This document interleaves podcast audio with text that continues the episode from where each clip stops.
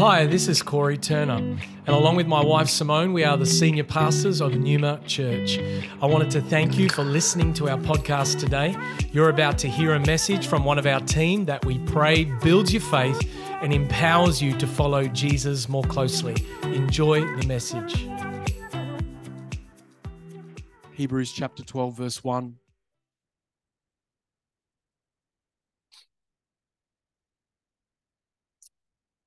This passage of scripture was um, something that the Lord put upon my heart for you guys and for Numa Church uh, over recent weeks um, on holidays. And I, I just feel it's so critical that we hear what the Spirit is saying to the church in this day. Therefore, since we are surrounded by so great a cloud of witnesses, let us also lay aside every weight and the sin which clings so closely, and let us run with endurance the race that is set before us, looking to Jesus, the founder and perfecter of our faith, who for the joy that was set before him endured the cross, despising the shame, and is now seated at the right hand of the throne of God. I want to speak to you tonight on, on the idea, the call to persevere. The call to persevere. I believe the Lord is coming to us tonight and He's calling us as a church, as individuals, to persevere because there is a promise to possess this year. Back in um, 2014, I did uh, something very silly. I trained and competed in the 2014 Ironman, my Ironman triathlon in Melbourne. And for those who may not be familiar, it's um 3.8 kilometer open water swim, 180 kilometer bike ride, and a 42 kilometer marathon run. And so, why anyone would do that, I do not know, but I got inspired 12 months before watching these athletes cross the finish line. And so, I got a coach and I trained and I survived the swim. I didn't get eaten by sharks. not sure that would be the same in Western Australia. Um, I survived the bike ride, went really well, got to the 25 kilometer mark of the marathon. And many runners, particularly marathon runners, know the experience of what they call hitting the wall. And so it doesn't matter how much willpower you got and how much you're psyched up and you you're willing your body um, everything sort of just spirals down the energizer batteries run out and you, every step just feels like you know, you, are trying to run through mud. And that's where I was for 12 kilometers. A, a good fast pace uh, went down to a, a, very embarrassing shuffle. And it didn't matter how many people were screaming and yelling at me from the sideline. I'm like, I'm trying. My body's not going. I'd hit the wall. And I remember five to four kilometers from the finish line as we're running along the coast, I could hear the music at the finish line reverberating off the water that was next to me, and immediately images of my friends and family waiting for me. And then images of hamburgers came to mind. And then images of being in the pool at the hotel that we'd planned to reward ourselves at the end came to mind. And I thought, we got to do better than shuffle across the finish line. It's amazing what will motivate you to get your butt moving and into gear. And I don't know what it was, but I got my second win, whether it was semantic psychology or actually my body came good. Um, but that last four or 5K were glorious as we crossed the finish line and we had a good hamburger at the end of it. You know, in scripture, faith is likened to a race or an athletic contest. We see this metaphor all through the New Testament. And in fact, in 1 Corinthians 9 24, it says, Don't you know all the runners run, but only one receives the prize, so run to win. In other words, if we are going to live this this life of faith and run this race of faith, we're to run it in such a way that we win. Now, we're not competing against anyone else. We're not in competition with each other. We as Numa Church aren't in a competition with any other church. We're not trying to compete or up onemanship on anybody else. But there is such the the the climate, the, the the temperature, the conditions of the Christian life is that you actually need to adopt a focus, a posture, a, an approach to your walk with God that sees you cross cross the finish line of your faith. Now, there's been a great book written called The Critical Journey Stages in the Life of Faith. And in the fourth stage of the life of faith, as these authors outline, and I've tested it and studied it, pretty much mirrors both the scriptures and many believers' journeys in faith, is we encounter something called the wall. And the wall is an encounter between our will and God's will. And what happens in that encounter is that there's friction, there's conflict, there's an uncovering and a revealing of our deep, deepest secrets, our deepest wounds, and our deepest fears. And so, um, what often happens is that apart from Christ, our default response to encountering the wall will tend to reflect our personality. And so, depending upon whether you're a fight or a flight type of personality, what your wiring is, you may try to scale the wall. You may try to burrow underneath it. You may try to find a sneaky way around it. Others may actually run away from the wall and just try to ignore it. Meanwhile, it's there uh, knocking on the door of our heart saying, I'm still here. You can ignore me as much as you want. I'm still here. You've got to actually face up to the wall and work out with God how you're going to respond to it. And so, no matter how hard we try, to avoid the wall or defeat the wall, we have to persevere with God through it. If we want to taste of the fruit on the other side in our faith journey with the Lord. And so, without going through the psychological and spiritual healing and surrender and forgiveness that is required to go through the wall, we will not come into that place of health and wholeness in Christ that we actually need to come out on the other side. Now, it's important you understand the context of the book of Hebrews. Hebrews was written to first century believers who'd hit a wall of doubt about their faith in Jesus. They were um, under intense persecution and massive pressure to actually forsake their first love, forsake their faith in Jesus, and retreat and return to an, uh, an old observance of the Mosaic law.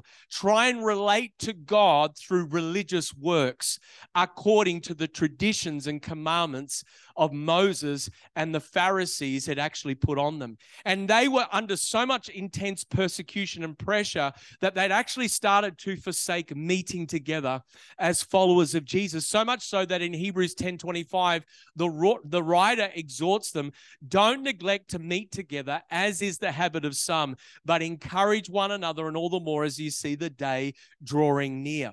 Can I encourage you this year? Yes, can you have uh, time with Jesus by yourself and that be rich and real and is absolutely necessary, of course.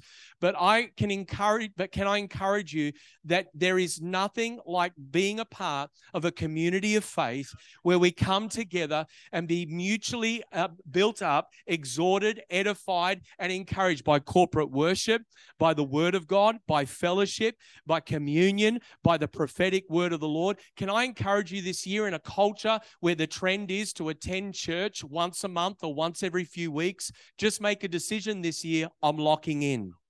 I'm locking in. Because if you're going to win this race of faith, you've got to understand the power of the community of faith.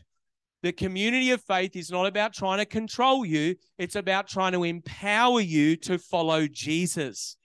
It's trying to feed you and encourage you and disciple you and build the life of faith in you that you can, when you're standing on your own two feet and away from this place, still hold to the convictions of the Word of God and the convictions of the Spirit, even in hostile, persecuted work environments and things that are coming against you. And so we've got to encourage one another and all the more as we see the day of Jesus drawing near and his return to planet Earth. And so Hebrews was written to exhort believers to endure, to hold fast to their faith in Jesus. It's amazing the conclusions we draw about God when things don't go our way. It's amazing what we begin to believe about the church and about the Bible and about God when something we were hoping and believing for doesn't work out in our time schedule. When the doctor's report comes in and we're like, you know, I, I thought you were supposed to protect me from all this stuff, God. And the boss sits down and says, hey, we need to relook at your role, and we're not sure that there's a, a future in your role here in this organization and there's a mortgage and there's bills and there's a response when the person that maybe you're married to or you love and they say i don't love you anymore and they walk away and all of a sudden right there what we really believe about god starts to get tested. What we really hold fast to as our convictions comes under the the pressure cooker of life. And so it's so important that you come to a, a, place of resolution in your heart based upon the truth of God's word. That everything God does in our lives is about leading us into the glory and goodness of his nature. God is not the author of darkness in your life.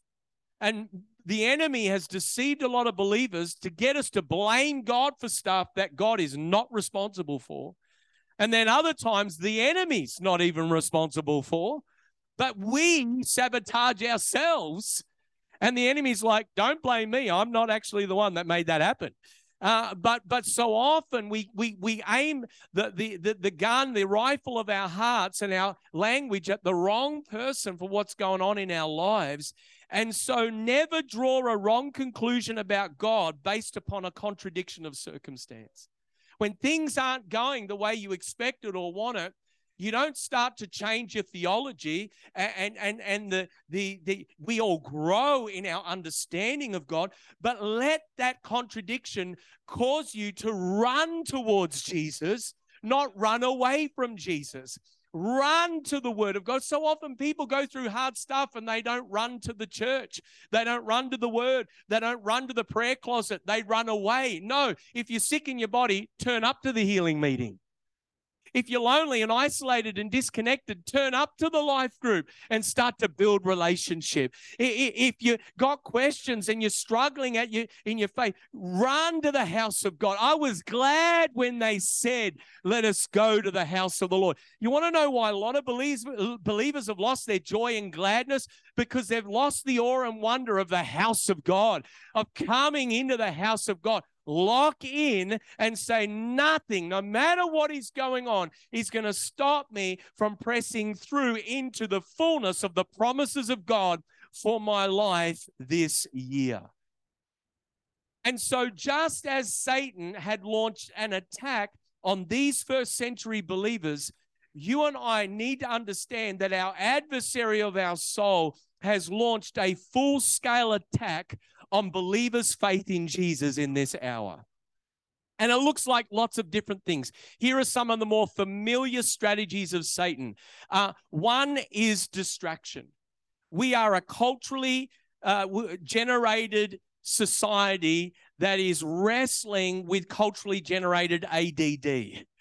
Whether it's from tech devices to sports to entertainment to all sorts of options. There are so many options we are paralyzed in our ability to exercise our will to choose. Just anybody got Netflix and spend 45 minutes looking for a TV show to watch, or is that just me? And and and, and you, you almost paralyze. It's like how do you how do you I'm told how do you stop a lion from attacking you? Uh, my answer is run the other direction but apparently, you'd get a stool with multiple options of focus, and the lion doesn't know which one to go for, and it literally paralyzes his ability. All that raw power, the king of the jungle energy, is paralyzed by multiple options of focus. I want to tell you one of the keys this year is to keep your focus on the author and perfecter of your faith. Jesus Christ, looking to Jesus, the founder and perfecter of faith. Another attack on believers is prejudice against orthodox biblical beliefs. Prejudice against believers. This happens in the workplace, it happens in media, it happens in society, where you are labeled bigoted for holding to orthodox biblical beliefs. And what happens is when that pressure comes, believers step back from the plumb line of the word. I'm not too sure because the peer pressure is so great that we want to be uh, approved of, that we want to, we, we're afraid of people's uh, lack of approval. And so we want to try and fit into the culture rather than living our life by the plumb line of the eternal word of God. Jesus said, Heaven and earth shall pass away, but my words shall remain forever when he's speaking about the heavens, he's not talking about the third heaven where we're going to spend eternity. He's talking about the sky, the world as we know it, the heavens that we look up and see. It will pass away as we know it because God's bringing a new heaven and a new earth, but his word will remain forever. And so, because of that prejudice, there is pressure to conform to the spirit of the world. And yet, in Romans 12, 2, Paul says, Don't be conformed in by the pattern of this world. Don't be squeezed into the mold or the pattern of this world, but be transformed by the renewing of your mind. That by testing, you may be able to discern what is God's good, pleasing, and perfect will. People ask all the time, what is the will of God? Maybe we first of all need to, before we contest and discern God's will, we need our minds renewed with the truth of God's word and with how God thinks. If you want God's ways to become your ways, God's thoughts have to become your thoughts. We're going to begin to think like God. How do you do that? Well, it's not just about reading, it's not just about studying, but it's about the holistic approach of life centered around the truth of who God is. And that truth in His Word through worship, song, word, preaching, podcasts, discipleship, life groups, fashions a way of thinking, a, a, a, good positive stronghold of kingdom thinking that begins to sharpen your discernment to know what is of God and what is of the flesh. Is this helping anybody today? Another common attack of the enemy is the temptations of flesh and the pride of life. Common, old school, the devil doesn't have anything new but the pride of life, the temptations of the flesh. 1 John 2 17 says, The world is passing away along with its desires. There's going to be a whole lot of people that have invested time, energy, and resource into indulging the temptations of their flesh and the pride of life and realize they were building their life on sand. And they're going to stand before Jesus even some believers, and, and yes, they may be going to heaven, but look back at their works, look back at their life, and realize everything I did was about me and my flesh and pleasing self. And it'll be burnt up. And, and, and, and I just want to encourage you um, to, to not, to, to actually get the help, the accountability, the wholeness that you need. That when that lustful thought, when that tempting opportunity comes, you are able to take captive that thought, bring it into subjection to Jesus Christ. We all wrestle with stuff, but it doesn't mean that you actually have to allow that to become an addictive behavior or to become something that destroys relationships, your integrity, and the purity of your heart. That's a true word, man. The enemy has launched against believers the deception of humanism and what I call gospel zero. Humanism is the idea that I am my own answer. I have everything that I need to solve my own problems. And with enough education and with enough self will and enough effort, we can solve our world problems. I just want to say to the world, how's that going for you? How's that working out? Because we all hit COVID and realized um, we don't know what we're doing. We're seeing what's happening in Ukraine and Russia, and you know we don't know what we're doing. And and the problems of humanity cannot be resolved with the same thinking that created the problems in the first place. Then we have gospel zero. You've heard of Coke Zero, Coke no sugar. Now you have alcohol zero, right? Where you get the same taste, but not the same kick. Okay. And we know these things Coke zero, alcohol zero. You know, there's such a thing as gospel zero. It's a form of godliness without the power of godliness. It sort of sounds like it's in the ballpark of the gospel, but actually it's self help motivational teaching. There's no such thing as self help in the kingdom of God. If you could help yourself, you wouldn't need Jesus. you wouldn't need a savior, and you certainly wouldn't need the word of God. I tell people in our church all the time put your self help book down and pick up God's help. Pick up the word of the Lord. There will be, in fact, a lot of the principles of self help, they're all based on Proverbs anyway.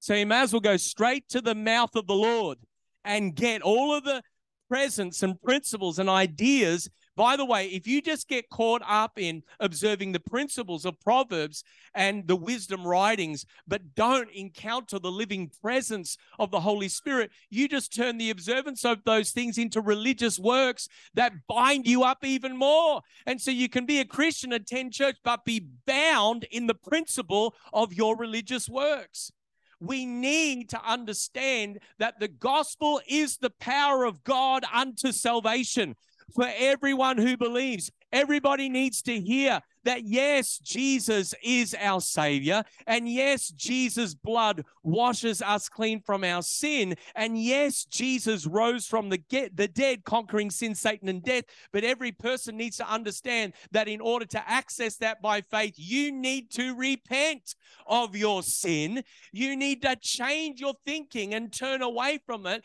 and turn to Jesus and say, Jesus, I need you to save me, and I need you to, to sanctify me by your spirit, and I need you to actually draw me close to the Father's heart.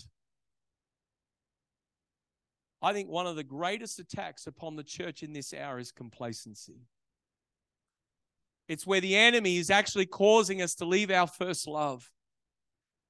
Where I meet pastors and leaders, to be honest, they're more in love with the ministry than they are with Jesus. And it breaks your heart. And I look back at times, and as much as I loved Jesus 10, 20 years ago, there were moments where I was more enamored with ministry than I was with Jesus. I've since repented of that.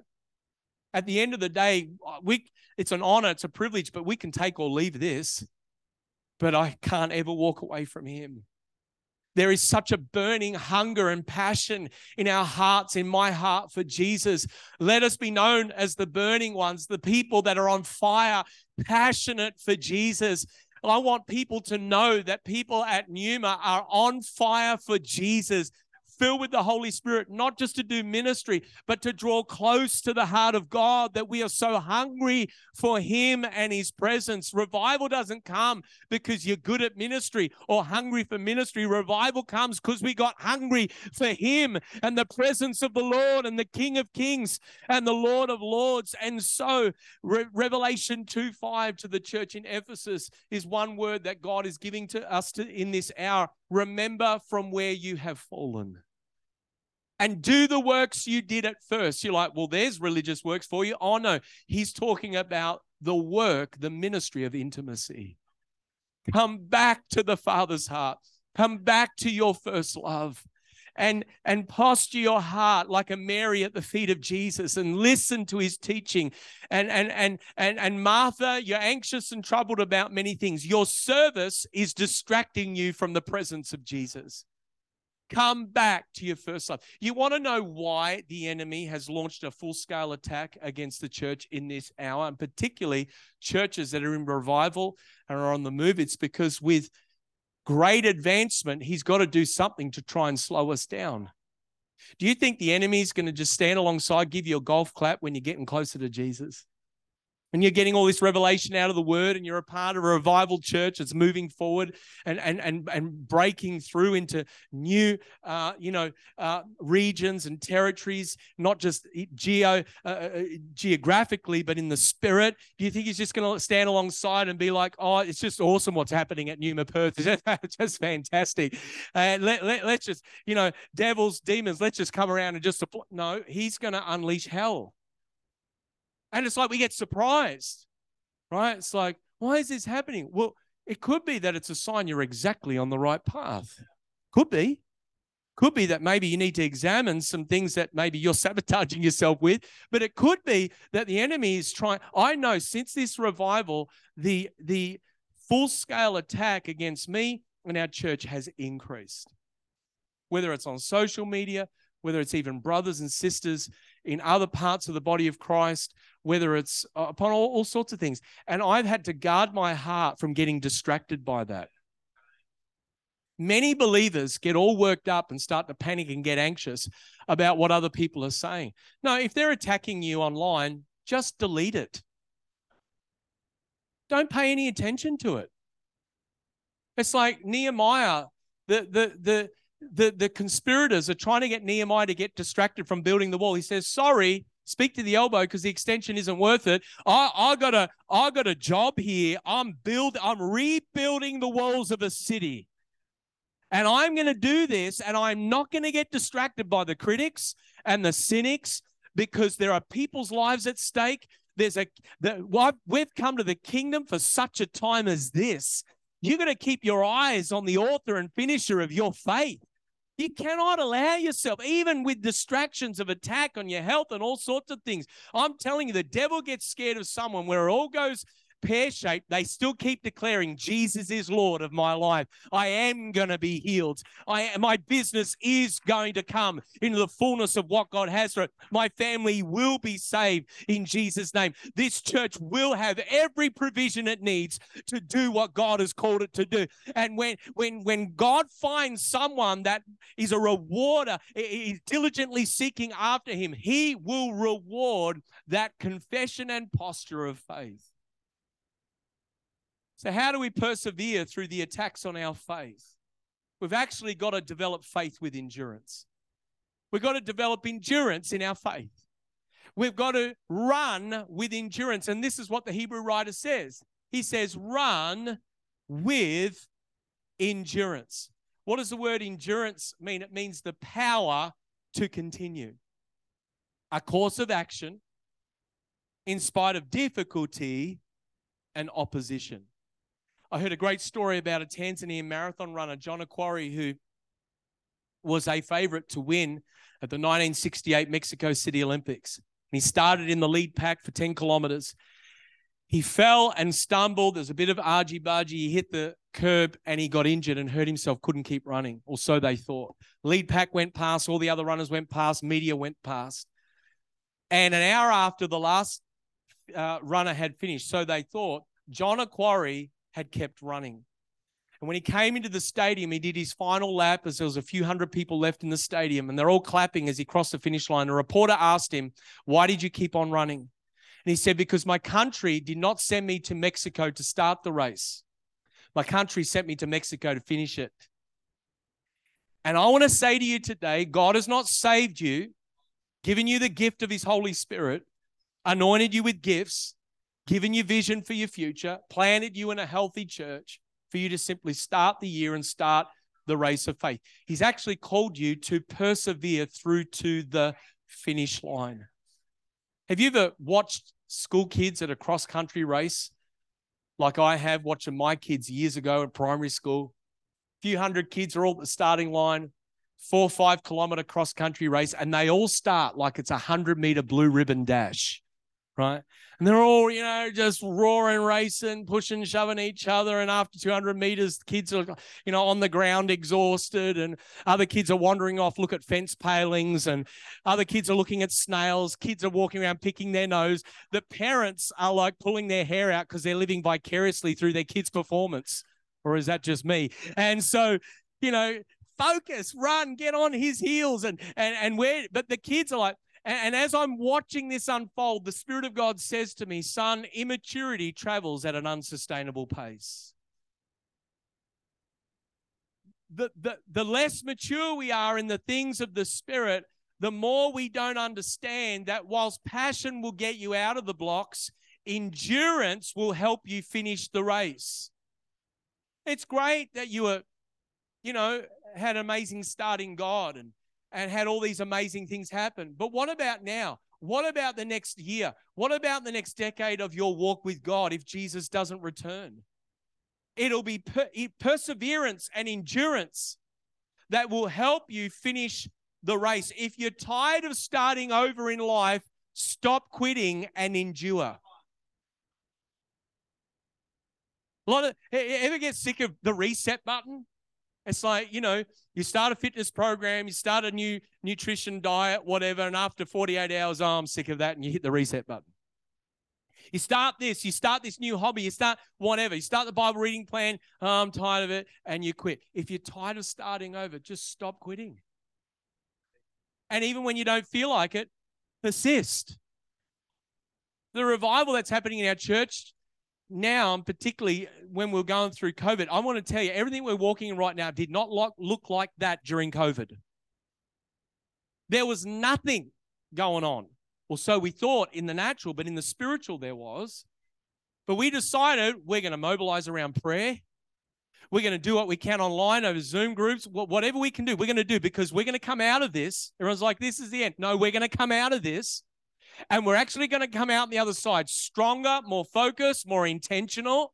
And now we're walking in someone because someone decided we're persevering, we're persisting.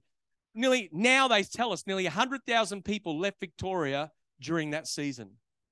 It's interesting. I was at the Australian Prophetic Summit early January, and all the prophets had a word for Victoria and was saying, All of you who've left Victoria, get back in your car and get home. Why? Because there's going to be a mighty outpouring of the Spirit in the next several uh, years that you think by escaping something you're actually you know uh, uh, uh, missing out and gone to the promised land i want to tell you god specializes in redeeming and restoring the years that the locusts and cankerworm have eaten in our lives in our businesses and in our families so, how do we grow endurance in our faith? A few keys, and then we're going to pray together. Firstly, get inspired by the heroes of faith. Say, where is that in the text? Verse 1. Therefore, since we're surrounded by so great a cloud of witnesses, let us run with endurance. Now, there's been lots of erroneous teaching around the great cloud of witnesses, and we've been told by different preachers and teachers that the great cloud of witnesses are watching us run our race of faith. Well, I did some study into this, and I actually also asked the Holy Spirit because he's he's a pretty good uh, voice to, to, to talk to, and uh, and as I studied and mirrored that and, and married that up with the voice of the Lord, I said, Lord, is there really like Abraham and Moses and Elijah and Mary and Joseph and you know, Shadrach, uh, Meshach, and Abednego, they're all just hanging around, got nothing better to do in heaven, but hanging around just watching us mess up here on planet Earth. Is that is that really what's going on? And the Lord says to me, Don't be silly, son. They're too busy captivated and looking at me to worry about you. Because if there is angels around the throne, they look at, get a glimpse of Jesus and they say, Holy, holy, holy is the Lord God Almighty. And then they bow down and they get another glimpse. And for all eternity, they say, Holy, holy, holy is the Lord. Do you really think Moses and Elijah is just hanging around looking at what the church is doing right now? No, they're not because they've got better things to do in heaven than to do that. Now, if they're dispatched like at Mount Transfiguration for a purpose, God knows when they need to come and enter into the human story. But you know what that passage is talking about? It's saying Moses, Abraham, and Elijah, they've actually run their race of faith and now they've handed the baton to us. And now we are running our leg of the race of faith.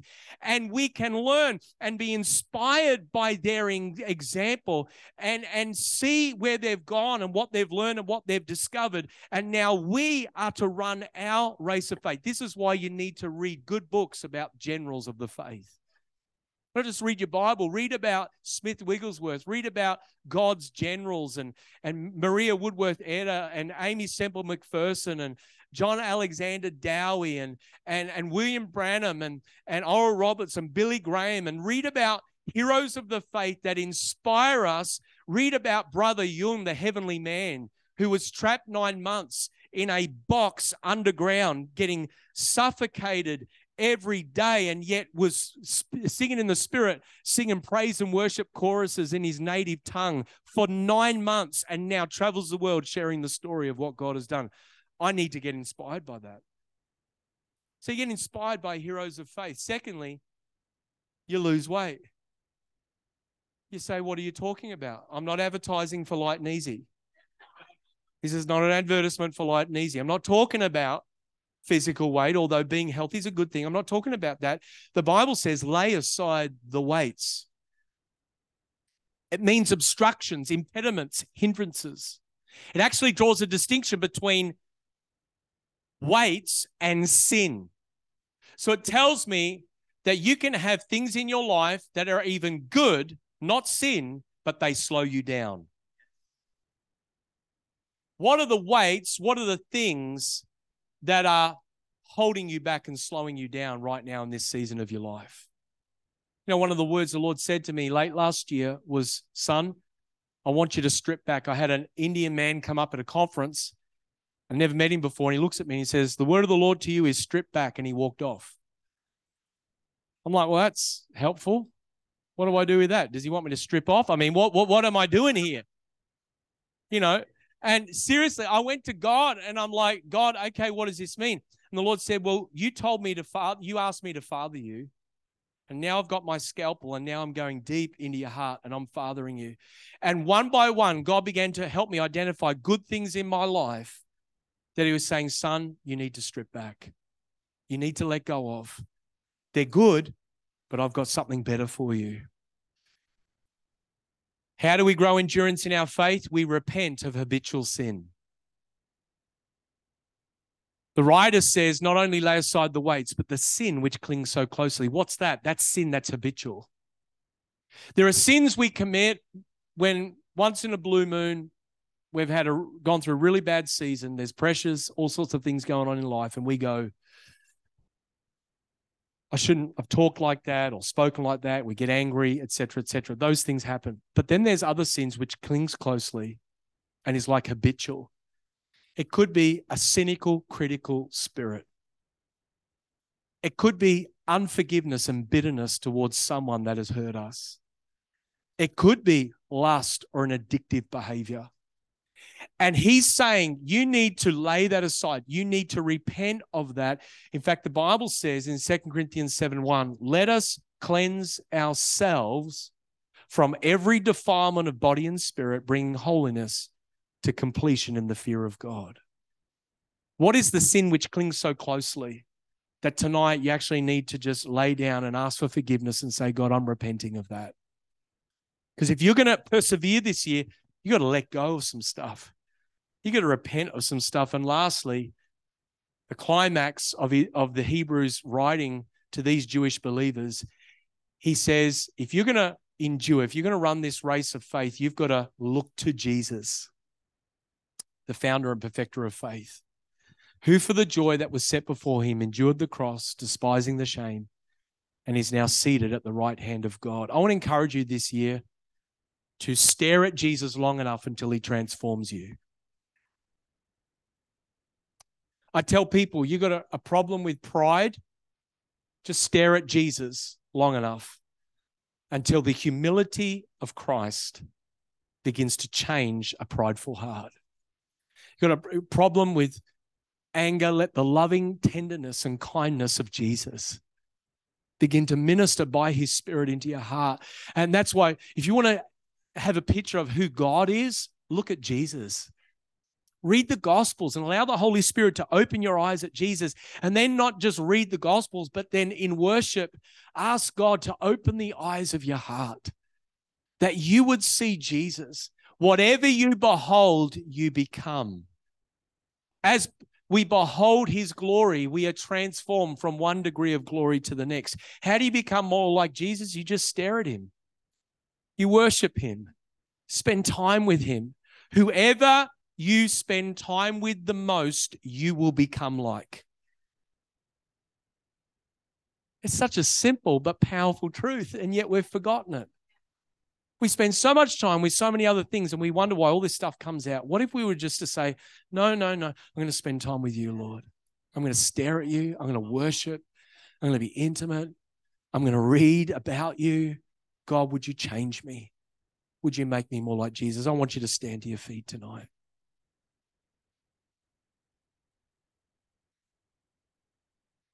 And as we come into this moment, I, I, want you to hear this tonight because I believe this is a word for, from the Lord for not just you individually, yeah, thanks, team, but for but for this location, particularly specifically. This is why I'm preaching it. Numa Perth, God would not call you to persevere this year if there wasn't a promise to possess this year. He would not call you to persevere.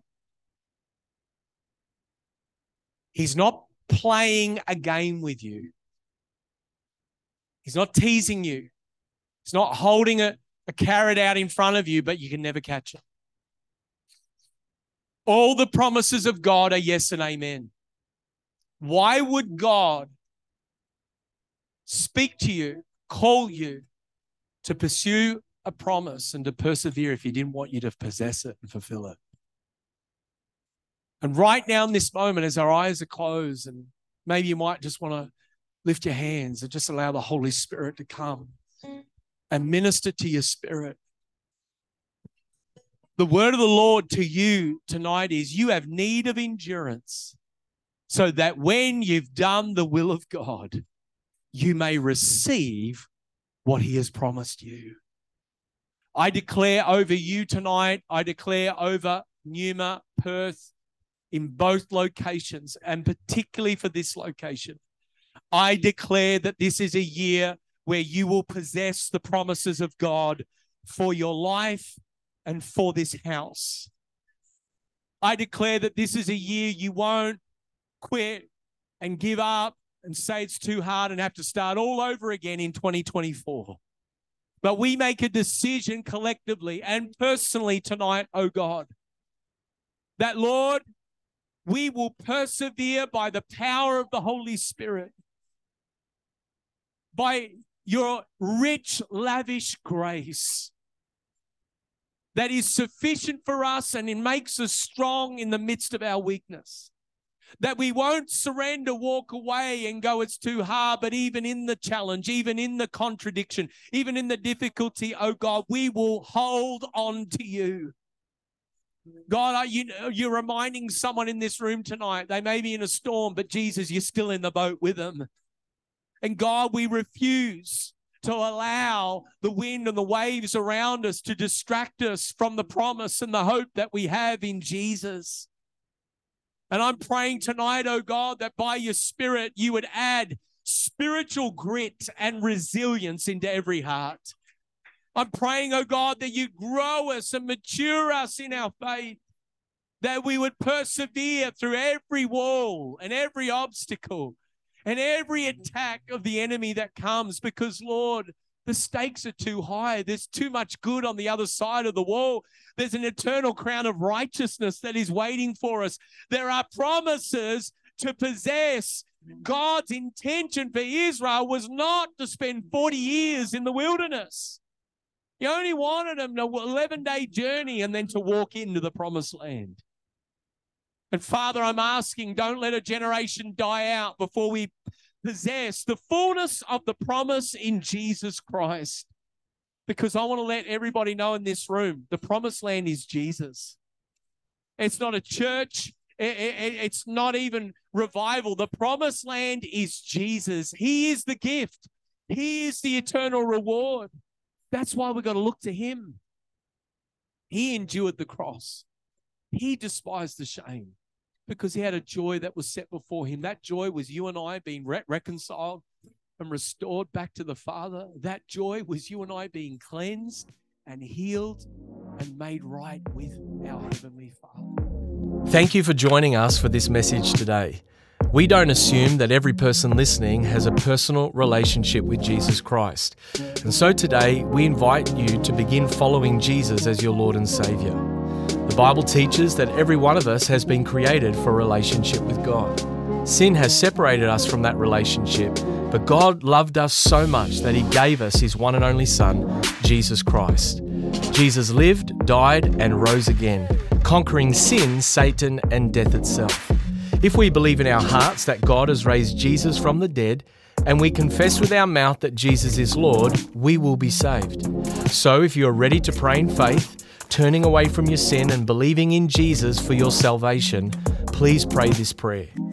Dear Jesus, I believe that you are the Son of God, and I ask you to forgive me and cleanse my heart from all of my sin.